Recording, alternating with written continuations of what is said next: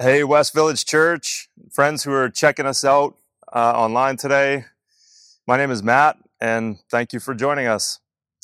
Our church has four core values that we like to use to drive the mission of Jesus forward in our city. And they are gather, go, give, and grow. Uh, today, we'll be looking at gather, what it means to gather, what it means to be a family, and interestingly enough, we're online. Uh, we're not gathering in the same room. Maybe you're with some people around you. Um, I'm by myself in this beautiful uh, dock on the lake. But uh, I am out of the house, and uh, I was starting to forget that I actually had outside clothes. Uh, I don't get to wear these very often. I haven't left Sooke much in the last uh, few months. So it's kind of feels like I'm playing dress up. Dad got to get out of the house it's been really great being able to get together in our hubs the last few weeks. And honestly, for me as an extrovert, um, any amount of getting together with other people has been a real treat over the last few months. They've been few and far between.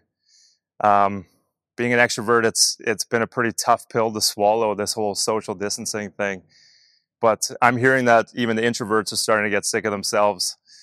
So I guess it's tough on everybody. But for the few times that I have had a chance to get out, uh, my wife sent me grocery shopping. I've had to go pick up something from the store. I have sensed uh, a lot of awkwardness. I don't know if you've you found this yourself, but there seems to be a lot of fear, uh, a lot of worry, standoffishness, even uh, with one another. People sidling and sliding past each other, and just in general being territorial with their space. Um, it's been awkward. It, it, hasn't been easy. And there's a reason for that. Uh, Jesus didn't make us to be people who thrive in isolation. We were never meant to be alone. We were never meant to do lives, do our lives on our own. Um, we're supposed to be gathering with other people. We're supposed to be able to be comfortable in the same space and not just trying to avoid each other. And it's been one of the toughest things for me uh, this season. And maybe maybe you're a little different than me. I, I know there are people who feel like they've been able to be way more productive without other people in their lives. It's certainly more challenging when we have to do tasks with other people. No matter how much we might really enjoy spending time alone whenever we can get it. Parents with young kids, can I get an amen? Uh, no matter how productive it is, it's just not what we're meant to be doing is is trying to thrive all by ourselves. We're meant to be living lives that are interconnected and meaningfully being lived with one another as a family. Uh, when I first moved to Sooke back in March, it was actually the last day of February. I had a U-Haul truck all filled up, jammed to the rim. I know there are people out there who've been there before. Uh, every crevice packed with all my stuff, everything that I think is so valuable to me and my family, and and yet uh, surely tons of junk within there, and a trailer carrying a car on the back, pulling up onto a street that I didn't really know. Uh, God provided a pra- place for my family to rent across the street from uh, the lot that we were to build our house on. Some of you might have heard that story. It was on the on the website, and we rented a, a place sight unseen. I didn't know anything about the house. I just tried to thread the needle, pulling that thing into my driveway, and by the time the the ramp hit the driveway, there were no less than 12 people surrounding that thing and just carrying just line after line of of people carrying boxes uh, to designated rooms um, as we tried to work out who was going to be living in what room. Um, and these are people who who came out on a Saturday. You know, they say that a true friend is someone who helps you move a couch. Uh, but what about moving the, the household items of an entire family's junk? That's a church, baby. Uh, these are beautiful people, beautiful souls to us, a picture of a, of a family showing up when we needed help. And Many of those people, I think, came that day in response to Jesus' command to, to love one another, to, to, to love and to step up and help people who were in need. And there were a bunch of people who probably didn't want to be there that day either, but this picture of a family showing up um, when we were in need, the mundane tasks, the day to day, week in, week out tasks, the small things, the inconveniences of things that need to get done. And the Sooke Community Group were people who did that for us that day. Somebody had even bought a, a stuffy for my daughter so that when she showed up and, and was able to join me in our home, she would have something uh, new as a gift to enjoy. And someone else organized dinner had pizza showing up and drinks and plates and napkins. I'm a guy, I'm a husband. There's no way I was going to think of all that kind of stuff. And these guys provided and they, they stepped up in a big way. And I'll never forget that because these are people who, who blessed us and helped us uh, in, a, in a time of need. And this is the way that Jesus designed it right from creation we see in the Garden of Eden, right as, as Jesus breathes breath into Adam's lungs, it was, it was, it was beautiful. He was made in the image of God, but it wasn't yet perfect because Adam was alone and he wasn't meant to be alone. Adam still didn't have a partner, he didn't have community. And so, what did Jesus gift Adam with? He gifted him with a friend, he gifted him with community of his own. Exactly perfectly in reflection of the image of God because we serve a, a, triune God. And the Bible says that our God is a Father, Son, and Spirit, three in one, living in perfect community, uh, in perfect love within himself. And so, as Adam has his friend in the garden, someone to live with, he has community and he has the opportunity to reflect the perfect image of God. And that is just who our God is. And that's the identity of who he is. The identity of West Village Church is, is, is, something unique in and of itself as well. During my, my very first service that I attended a few months back, I, I think it was, I would guess, at least 27 times that I was corrected by different people for uh, calling what happened on Sunday as we gathered the church service. And everybody was, was telling me it's the gathering. It's not the church service. And I was pretty sure, as people kept saying, gathering, gathering, it's the gathering, that uh, I had signed up to some kind of a cult. But, uh, you know, the people seemed pretty cool, and so I stuck with it.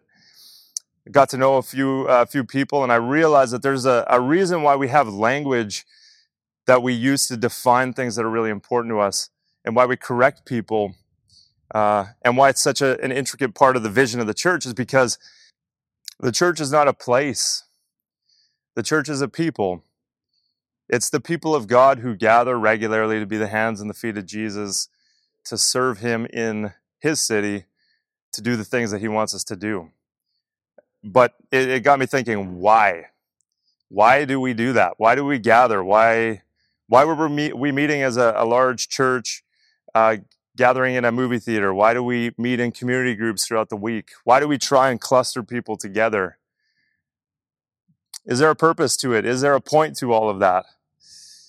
I, I don't know what you found during this COVID season, but maybe you're a better person than me. Uh, maybe things have gone a little differently for you. You found that you've been far more uh, generous with your time. You've been uh, accomplishing more in the world than you were able to accomplish before uh, when you had maybe a normal nine to five, a normal rhythm with other people in your life. Uh, but it hasn't been that way for me. And I suspect it hasn't been that way for, for a number of people because uh, we have a tendency to go wayward and to turn inward and to live selfishly. My, my wife and I were building a house for our family during this season, and I could be straight up with you that I have been incredibly selfish and have taken uh, extra time to try and get ahead with my family. But I've been convicted time and time again as uh, as neighbors have come by and I haven't really had time for them, or as the community group has has met in different ways and and, and I had something scheduled that I had to be there for, uh, I can realize that Jesus doesn't want us to get ahead.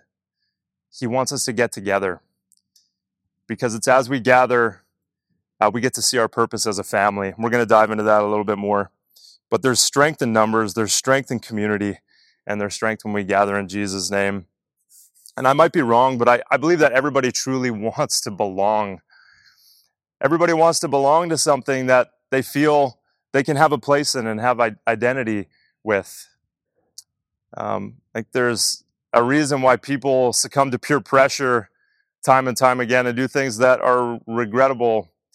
Uh, how many of you have done or said something that you wish you hadn't because you just really wanted to be a part of a group of people who thought you were cool or liked you or uh, were willing to invite you to their dinner parties. Uh, it's not just a high school problem. How many people end up in bad relationships because they're just so desperate to, to be loved and to feel loved? We do these kind of things because it's written into our DNA. Jesus has made us as people who are meant to be gathered. We're meant to belong to a family.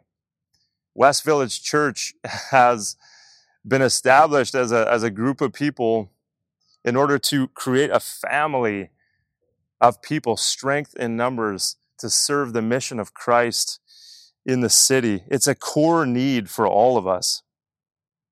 And there are tons of places throughout Scripture that Jesus talks about this, that the apostles talk about this uh, that the prophets talk about this, and we could go on and on about how important it is to gather. But we're going to be in Ephesians 5, verses 18 to 21, uh, because this is the passage that was assigned to me. Verse 18, it says, Do not get drunk on wine, which leads to debauchery.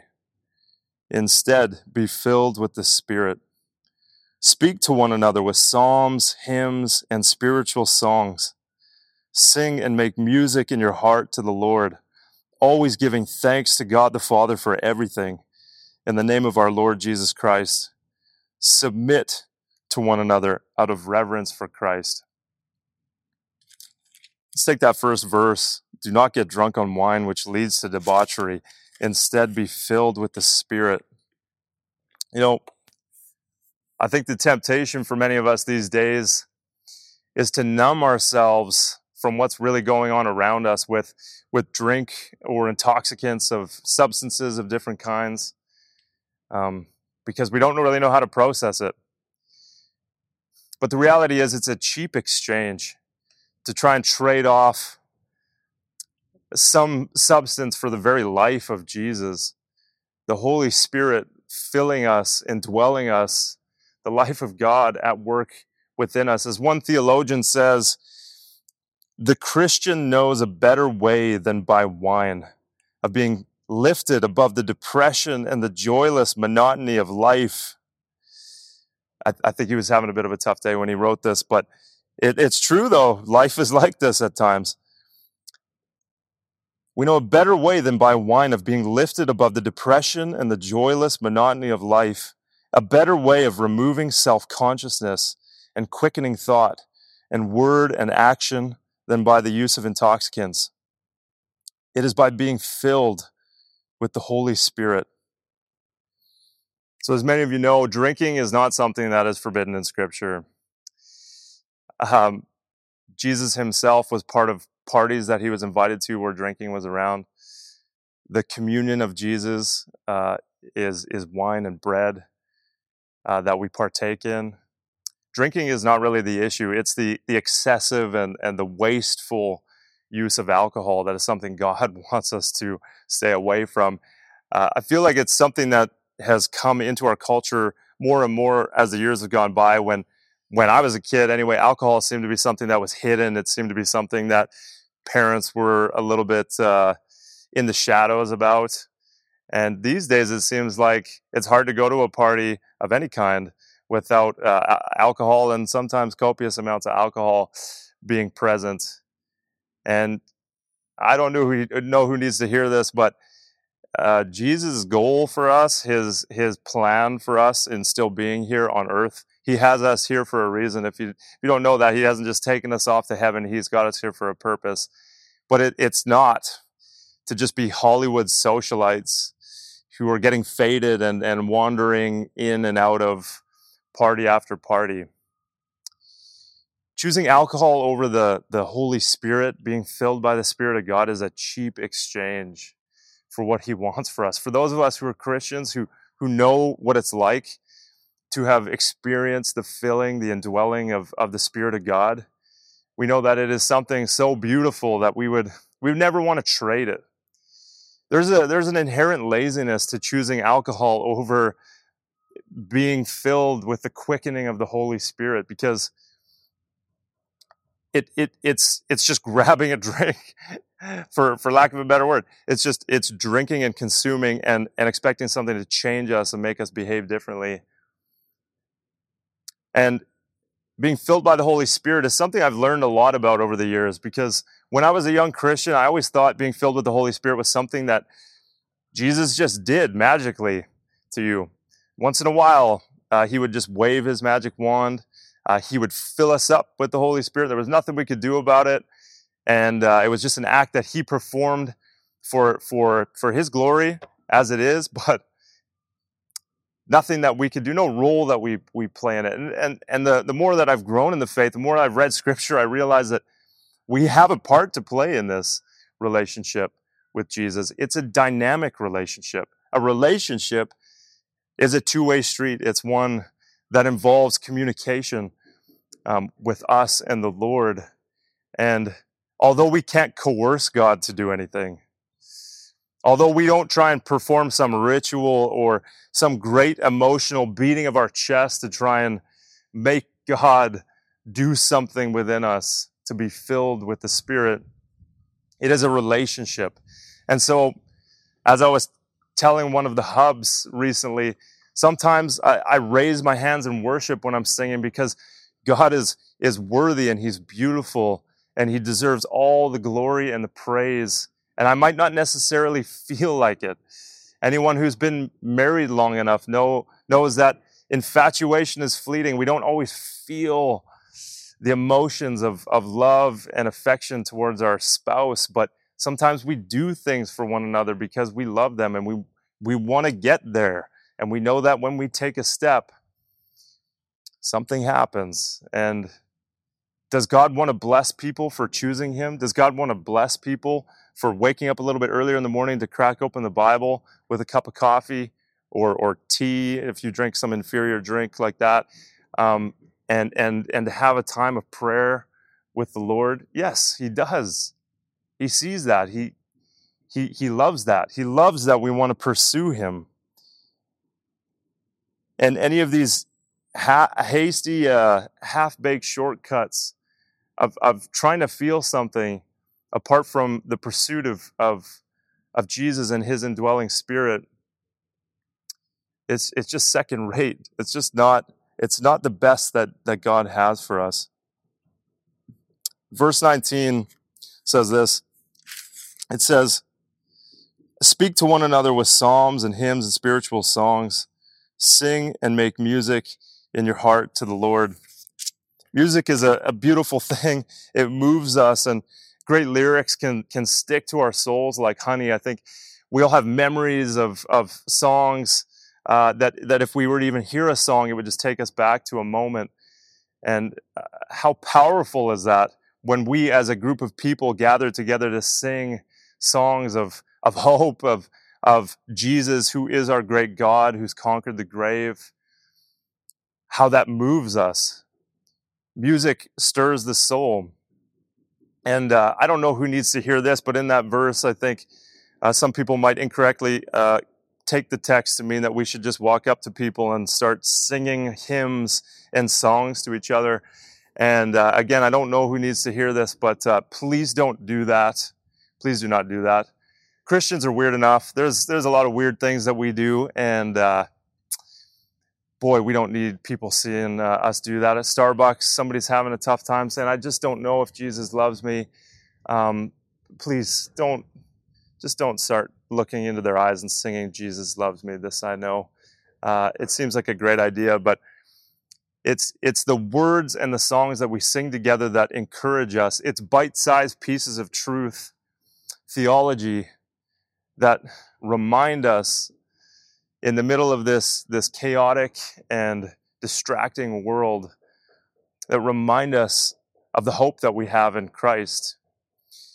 Uh, reading through this text, reminded me of when I was a, a young child. My dad, every night at, at, at my bedside, my, my dad would read through the Lord's Prayer with me. And he helped me to, to memorize it and to recite it with him. And eventually I started reciting it on my own by myself. It became a habit. And there was truth locked in within the prayer of Jesus that he taught his disciples when they asked him how to pray. And the more and more I prayed it over time, I came to realize that within even this little prayer, Jesus shows us that all of our life is meant to be taken to the throne of God. Every portion of our life is not insignificant, but is meant to be brought before God. And, and we're supposed to live through a filter, a gospel grid, uh, a, a grid that takes into account that everything we have comes from God and everything that we live should be lived out for Jesus. And that is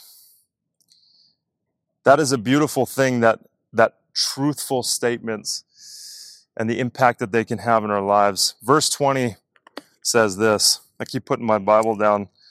It's going to blow away. It says, always giving thanks to God the Father for everything in the name of our Lord Jesus Christ. Always giving thanks. I don't have some great quote uh, to give you, to share with you about the importance of giving thanks. Maybe some of you have a gratitude posters sitting in your office uh, or, or uh, in your bedroom at home. It has like a, you know, uh, inspirational quote or something uh, you know, like the courage ones with the lion's head on it and the mane just like flowing magically in the in the breeze. Uh, maybe you have something like that. All I know is when I think of gratitude, I can think of people who have almost a glow about them, a warmth, a tenderness. It, it seems to be possessed by people who realize that life could be so much worse than it is. Their life is so much better than, than it could be. And how different is that for a Christian who, who knows that every gift is from, from God? How different is it for a Christian who knows that everything is wrapped up, tied with a bow on it, that Jesus has done everything that needs to be done for us in this life? That, that what he did on the cross for us has enabled us to have newness of life now and freedom and peace for all of eternity. And we can say, thanks be to God through our Lord Jesus Christ. You know, I'm, I'm going to take this inconvenience differently. I'm going to take this difficulty differently because I know what God has done for me. And, you know, it's true in a general sense. Matthew 5, Jesus says that God makes the, the sun to shine on everyone, the rain to fall on everyone equally. But for the believer, we should, we should carry ourselves a little differently, I think. I'm not saying we all need to be happy, clappy, uh, happy go lucky people, always have a, a, silly smile on our face. I, I, think that can be foolish too. And, and uh, we might be people who aren't taken seriously, but in, in, the, in the core of our being, a gratitude for what God has done for us and helps us to know that we have been adopted into a family and we have been brought in and we can celebrate and we can live with people differently even though they annoy us at times because we're part of a big beautiful family that jesus has brought us into. Um, I don't know if any of you practice this habit, but I have a friend of mine who says, as far as gratitude, he tells me always write it down. If God shows up in some big way and does something uh, big in your life that's an obvious miracle, some way that God revealed himself, to write it down. Because if you don't, you're going to forget it and you'll forget the details. And how encouraging is it when we can take these stories of things that, that Jesus has done in our lives and we can, we can share it with our friends. If we know it well, we can, we can show them our, our journals, our, our, our prayer journals, the, the testimonies, the miracles of what, what he's done in our lives. And, and we can say, hey, look, see, I'm, I'm not misconstruing this story. I, I wrote it down when it was fresh. And, and God gets the glory when we share it with other people. If we take a testimony of, of something God's done in our lives, it's not just meant to be for us. He calls us to be part of a larger group of people, to be part of a family, so we can encourage one another, so we can build each other up in Christ, and so that we can give glory to God that He is the only one who is worthy of receiving. And when we write our, our testimonies down, we, we tend to not forget them. And so, uh, shout out to my friend for forcing me to do that, for the amount of times that God has done something in my life. And I haven't forgotten because I wrote it down. Now to the most controversial part of this passage. If you like controversy, this is the one right here. Verse 21 Submit to one another out of reverence for Christ. Submission is probably not what you're thinking that it is in your mind. If you haven't had time to think this one through, um, maybe you're new to the Christian faith, you, you don't really know church, you don't have a background in the church or know the Bible very well. You might hear something like submit to one another as us being some sort of clique uh, with authoritarian rules that we're meant to be like hypercritical helicopter parents to our friends, watching out to see if anybody screws up, if anybody does something bad. We're going to call them out. We're going to light them up. And uh, this is obviously not what the Apostle Paul is talking about. He writes in another place that it is for freedom that Christ has set us free. We, we are called to be people who live freely and are not shackled to uh, one another like some sort of medieval torture game uh, to call each other out. But there, there is something about submission that we can't miss. And that is that if you're my brother or my sister and we're part of the same family, I want you to thrive. I, I want you to make the most of your time on this earth. I want you to make the most of this one and only life that Jesus has given you to show people the love, to take every opportunity with in, in your job place, in your in your family, in your peer group, to make the most of your opportunities. And we go wayward, we tend to stray. We need to be reminded. We need to be reminded of how good God is to us, of the fact that we are human. We're not perfect. We're going to sin. We're going to stray, but we don't want habits to develop. So if, if I come up to you, or better yet, you come up to me and, and you're, you're like, hey, I think, Matt, I think you're getting a little too crass with the way that you use your language. I think it might mar the testimony of Jesus, and we don't want that. I need to have the courage to receive that. I need to have the courage to say, yeah, I'm living as a brother and, and, and part of the family of Jesus. I'm living in a way that I'm ready to receive that because I need to grow. There's lots I need to learn. Um, I, I need to be exhorted and encouraged in Christ. And so I'm going to live my life ready to submit to you out of reverence for Christ. Is it is it for no reason that it says specifically out of reverence for Christ? Why does it say that? This hit me so hard when I was preparing for this message. Why does it say submit to, to one another out of reverence for Christ? Because what has Jesus done on our behalf? Jesus had perfect community. Uh, Jesus was gathered, Father, Son, and Spirit, and had perfect life in eternity in heaven, and he inconvenienced himself.